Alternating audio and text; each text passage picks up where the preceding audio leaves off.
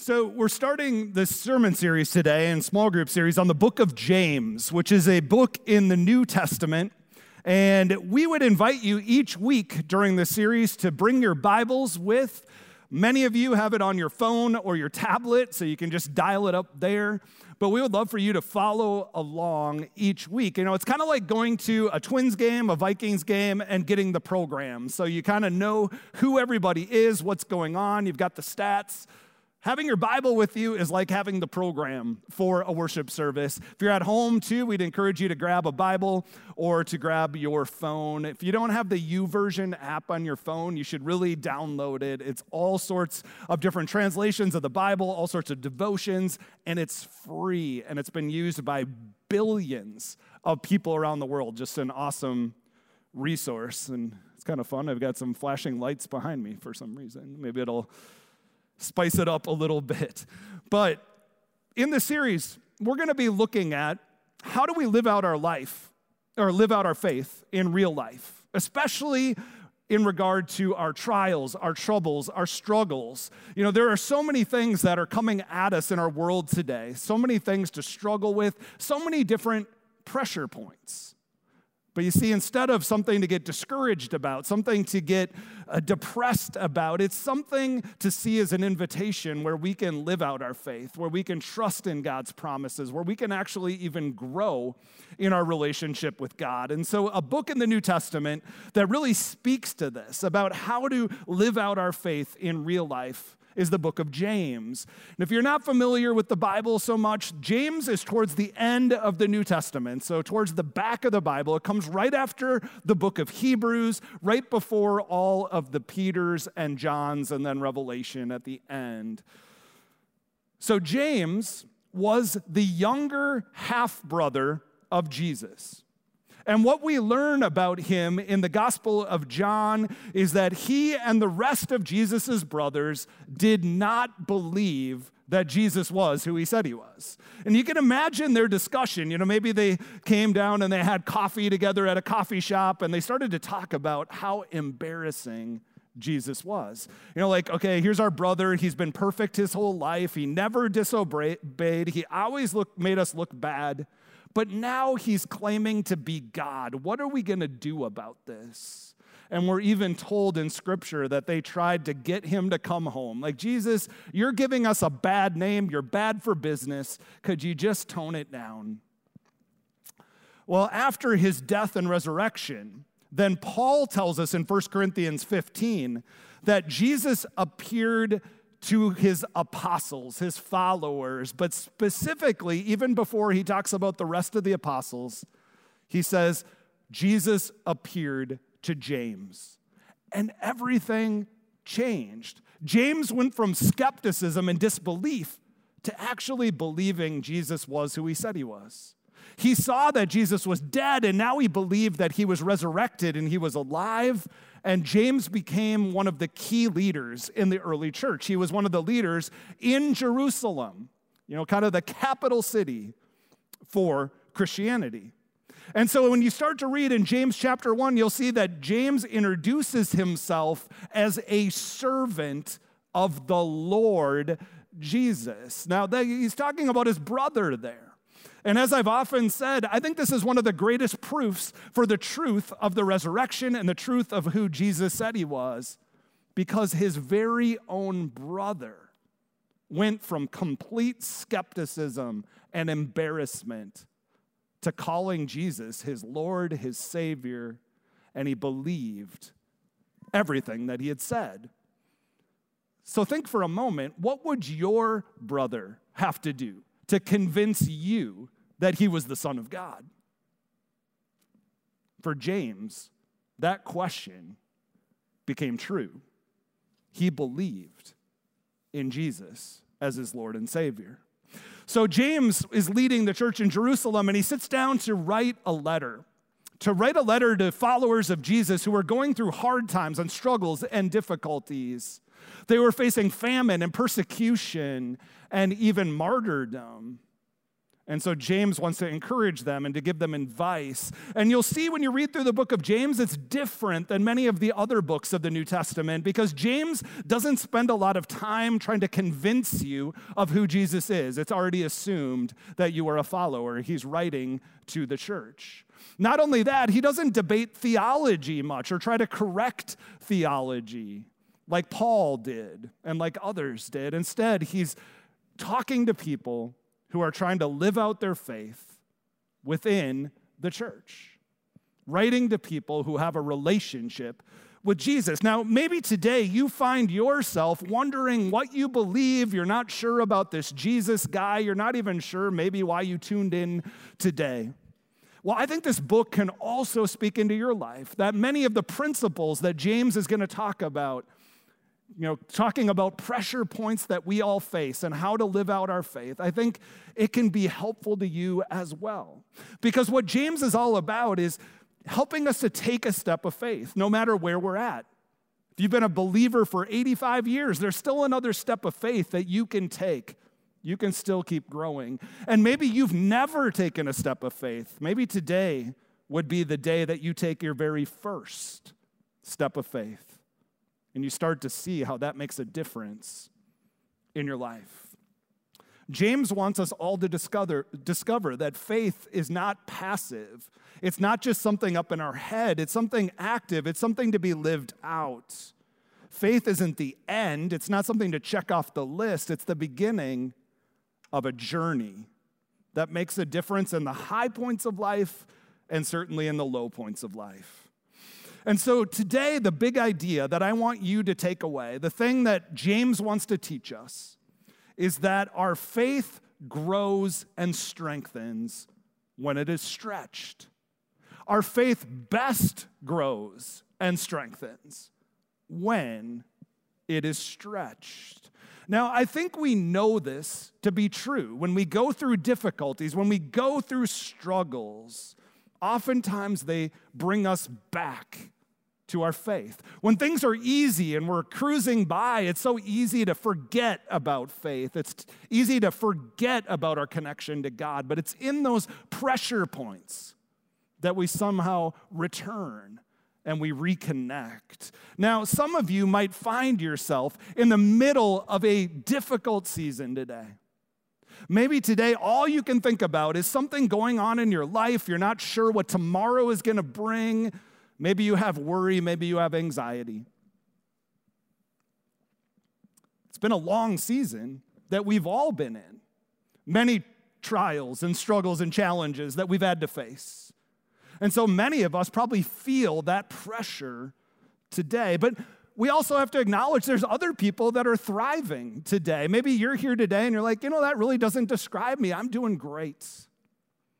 Well, no matter where you're at, if you're at a low point or a high point, James wants to speak into our situation because the truth is, we will all face trials in our life. It's just the way that it is. And so James says in verse 2 Dear brothers and sisters, when troubles or when trials of any kind come your way, it's not a question of if trials are going to come, it's when they will come. And so, whether that's today, whether that's next week, whether that's years into the future, every one of us will face trials, struggles, and difficulties. You see, following Jesus doesn't mean simply everything will be easy from then on. But the problem is, many of the TV preachers that are out there today Basically, that's their message. If you put your faith in Jesus, well, then everything will be great. You will be healthy and you will be wealthy, and that is contingent on the amount of your faith and the amount of your money that you send in to the ministry. Problem with that, though, whenever you hear that message that you should always be happy and wealthy and healthy, is consider Jesus' life. The Bible said he never had a place to lay his head. He eventually was tortured and then killed. Look at the life of Paul. He was shipwrecked, he was beaten, he was jailed, he was tortured, and he was killed. Look at all the disciples, almost every one of them went to their deaths as martyrs. So James is saying we need to prepare, we need to expect that we are going to go through low points. We're going to have pressure points. We're going to face trials and struggles. But here's the problem. Oftentimes, when we face those times of life, we assume it's because of something that we did. Now, of course, there are consequences for our actions, and we need to take that into account. But too often, we go a step further and we assume, well, God must be out to get me. He must be doing this to me to punish me or to get even. And that's not what the Bible teaches. The Bible simply says because we are in a broken world, we will go through trials and struggles, whether we are good or bad. There's no way to run away from it. You will experience troubles and trials. But the thing is, what we do have control over is how we choose to respond to those times of trial. And look at the second half of verse 3, or 2, sorry. James says, Consider it an opportunity for great joy. Consider it an opportunity for great joy. We might say, Is he nuts? It's the exact opposite of every instinct we have troubles and trials being an opportunity for joy. No, they're an opportunity for stress, worry, agony, grief, anger. I mean, have you ever been tempted to throw a party for a difficult time in your life? No, you just want to get through it once and for all. But here's the reason that James is able to say that. Look at verse 3. He says, For you know that when your faith is tested, your endurance has a chance to grow. He's saying, without an opportunity to stretch our faith, it might become weaker and it might even fade away completely. It's an opportunity for joy because in those pressure points, God can grow our faith like never before. Now, I think again, we know this to be true deep down, but it is a very hard truth to embrace. So maybe think about it this way Imagine you are given a script for your newborn baby's entire life. And better yet, you're not only given a script of their life, you're given a big eraser. And you have five minutes to edit whatever you want.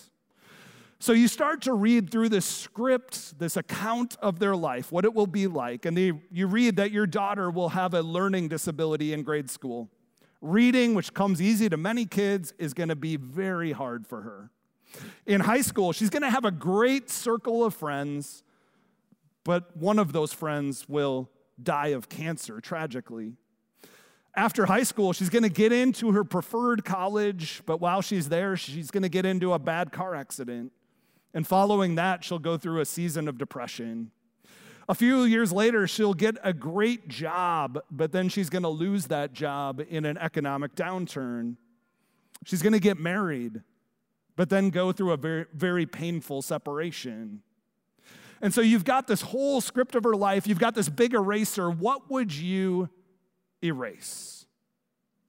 Would you be tempted to take out every situation that would be painful? What if you could erase every disappointment, every failure, every period of suffering? But would that be a good idea? Would that cause her to grow into the best version of herself? Or is it possible that we actually need struggles and adversity and setbacks and even crises and trauma to reach the fullest potential of our development and growth. You see, God doesn't erase all of the trials and stresses of life before they start. Instead, what God does is He uses them to help us grow. God isn't at work producing the circumstances that I want. He's at work even in bad, hard situations and circumstances to produce the me that He wants. And so there's an important reminder there.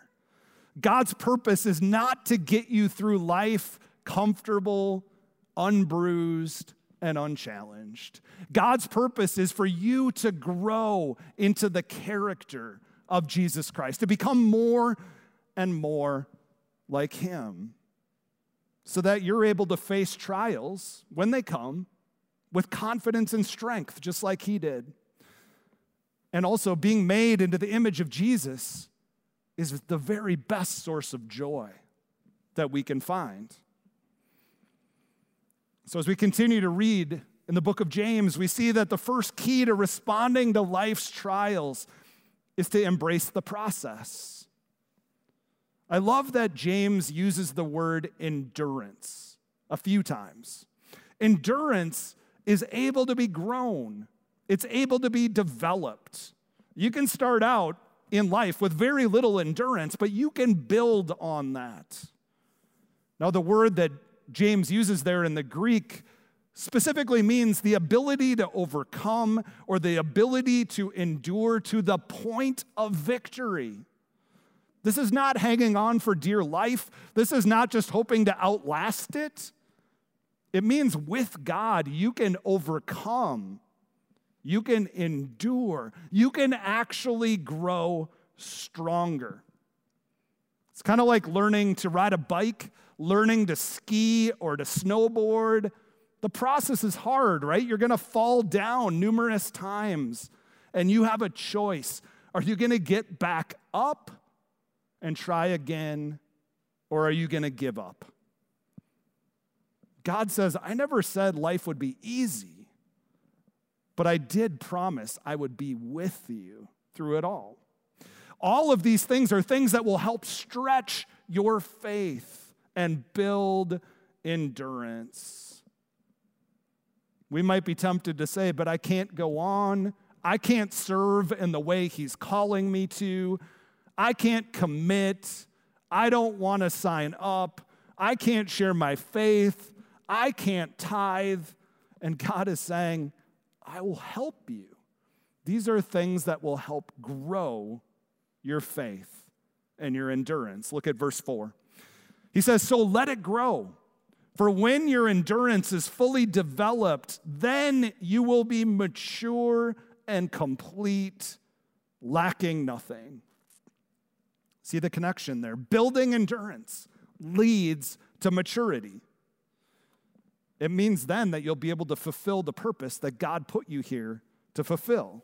You're still going to have trials and struggles and difficulties along the way, but you will be equipped to stand firm no matter what life has to throw at you. Now, this might sound great, it might make sense in the moment, but it's easier said than done, isn't it? When you're in the middle of a storm, when you're at the lowest point of life, when you're wondering why God and how am I supposed to get out of this, James is honest. He's grace filled. He understands where you're at. Look at verse 5. So when you find yourself in that trial, he says, if you need wisdom, if you need to turn somewhere, ask our generous God, and he will give it to you. He will not rebuke you for asking. Don't be fearful. Go honestly straight to God. And so the second key to responding to life's trials is to lean into the trial. It might be tempting to try to ignore it, to run away, to do it on your own. James says, no, go directly to our generous God with whatever's on your hearts. He's going to help you understand, He's going to help you determine your next steps. But I think too often our attitude is I'll go to God, but I'm going to tell him what I want. I'm not going to listen to what he wants. And if I don't like what he has to say, well, then I'm going to go find a second opinion or a third opinion. Well, James goes on to remind us God doesn't mind our questions. Bring all your questions to him, he's bigger than that. And not only that, God doesn't mind our doubts. You can bring your doubts to God. All throughout the Bible, major figures of faith have questions and doubts for God. That's not a problem.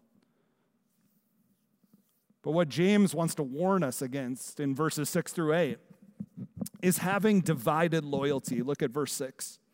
He says, But when you ask him, be sure that your faith is in God alone. Do not waver, for a person with divided loyalty is as unsettled as a wave of the sea that is blown and tossed by the wind. Other translations call this double mindedness. And sometimes we start to loop that in with questions and doubts, but it's not the same thing. What James is reminding us to do is to ultimately stay loyal to God. Don't hedge your bets. You know, I'm going to pray to God, but I'm also going to have this little trinket over here. I'm going to go use this book over here. He says, Don't be like a wave in the sea that's blown all about. It makes me think of when I was leading a youth group up into the boundary waters on a canoe trip. So we got out on our first day. We did a long day of canoeing. We finally got to our campsite. I had all the youth out setting up their tents, getting camp set up. And it was time for supper. We were ready to eat. So we sent two canoes out into the middle of the lake to get some water and some big pots that we could boil. And I watched this process where, for whatever reason, I mean, they're youth, they're, they decided to switch canoes out in the middle of the lake. So one of the girls got up, stood up in her canoe, and she put one leg in the other canoe. And you can imagine what happened, right? Gradually, the canoes went apart. She ended up in the lake. What James is saying is don't put your legs in opposite canoes. Stay loyal to God. Stay seated in your canoe.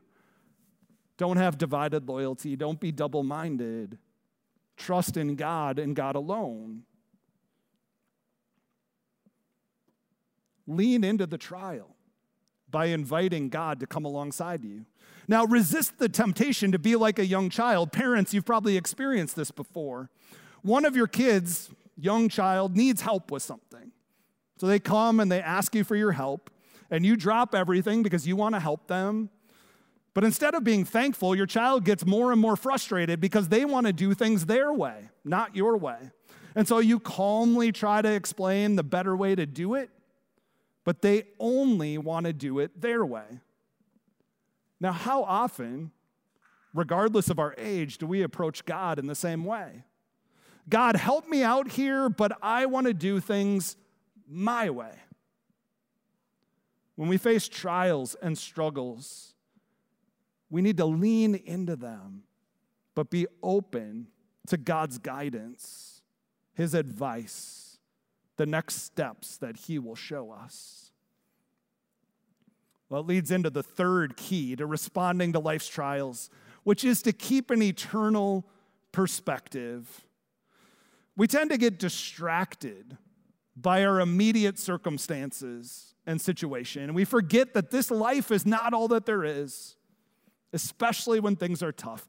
When we have those trials in our life, when those pressure points occur, we get tunnel vision. We have a hard time remembering or focusing on anything else. And so, to illustrate this, James goes in an interesting direction in verses 9 to 11. He talks about two groups of people very broadly poor people and rich people. And the reason is because in first century, of the first century Middle East, people assumed that they could look at your status, specifically your financial status, and then know whether or not you were close and blessed by God. I guess we do this a little bit today, maybe, but they would look and they'd say, well, if you are poor, it must mean God has something against you. And if you are rich, well, then you must be especially close to God. So James is talking about this reality in their culture, and he says, if you are poor, you should actually be boasting about how much God has honored you. And he says, rich people, you should be boasting about how much God has humbled you.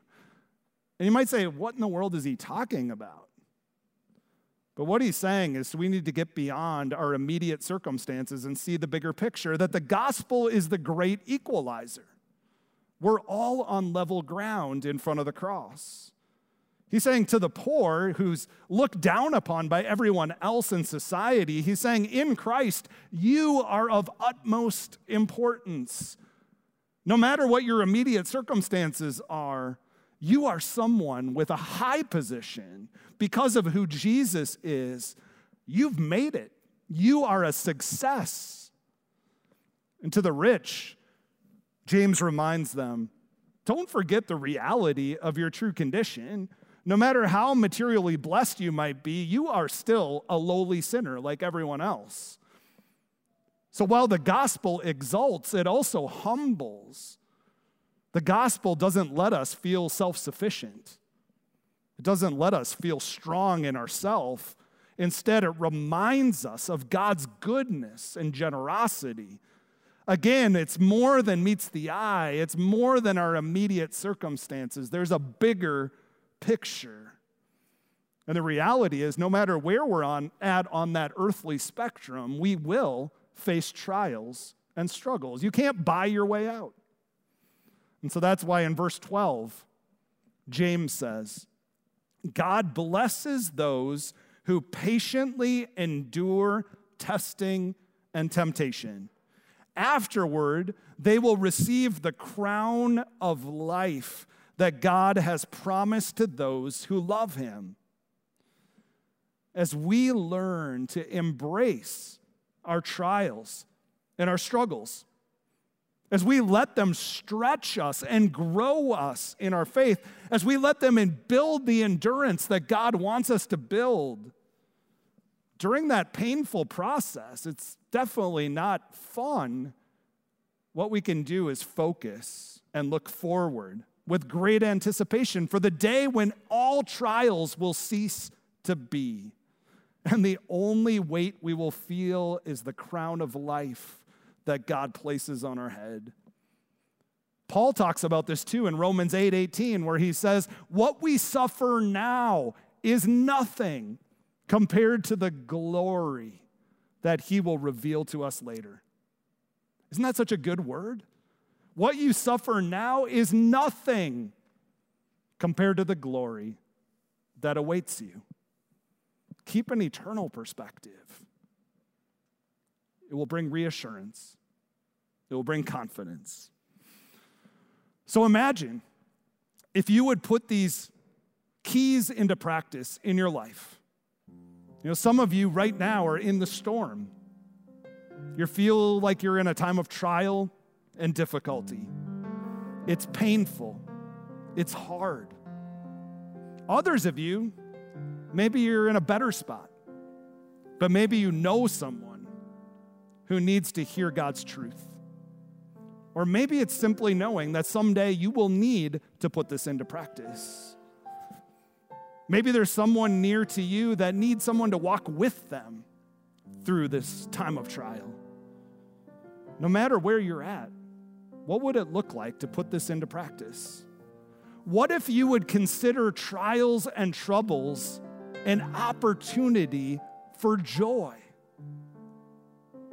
How would that impact your life? How might that impact those of you or those around you?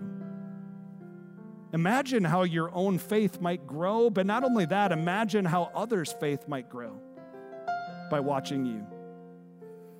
Don't miss out on this opportunity to let God help you do the hard work of growing in faith. Don't cave into the temptation to just sit back and coast, feeling sorry for yourself as your faith weakens and fades. Lean into that trial. Let God do the hard work so that you can grow. Embrace that process. Lean into the trial and keep an eternal perspective. You see, by doing that, you will build endurance. And it's by building that endurance and growing in that faith that you will become the person that God intends for you to be. Let's pray. Gracious God, again, we're thankful for your goodness for your promises, that no matter what we face in life, we don't face it alone. And in fact, you use the hard stuff to help us grow. It's through our trials and troubles, it's through the stretching that we actually grow into the people you want us to be. God, help us to keep that perspective no matter where we're at. Help us to always go to you with honesty and openness. And God, help us to take that next step, whatever it is, so that we can keep growing in you. Give us eyes to see the people around us that need hope, that need assurance, that need to be pointed to you. And God, no matter who we meet this week, help us to radiate your love in every word that we say, in every action that we take. God, we're thankful for your word and how it speaks into our life. And so, God, we're thankful for who you are. And above all else, we're thankful for Jesus. And we pray this in his powerful name. And let's all say together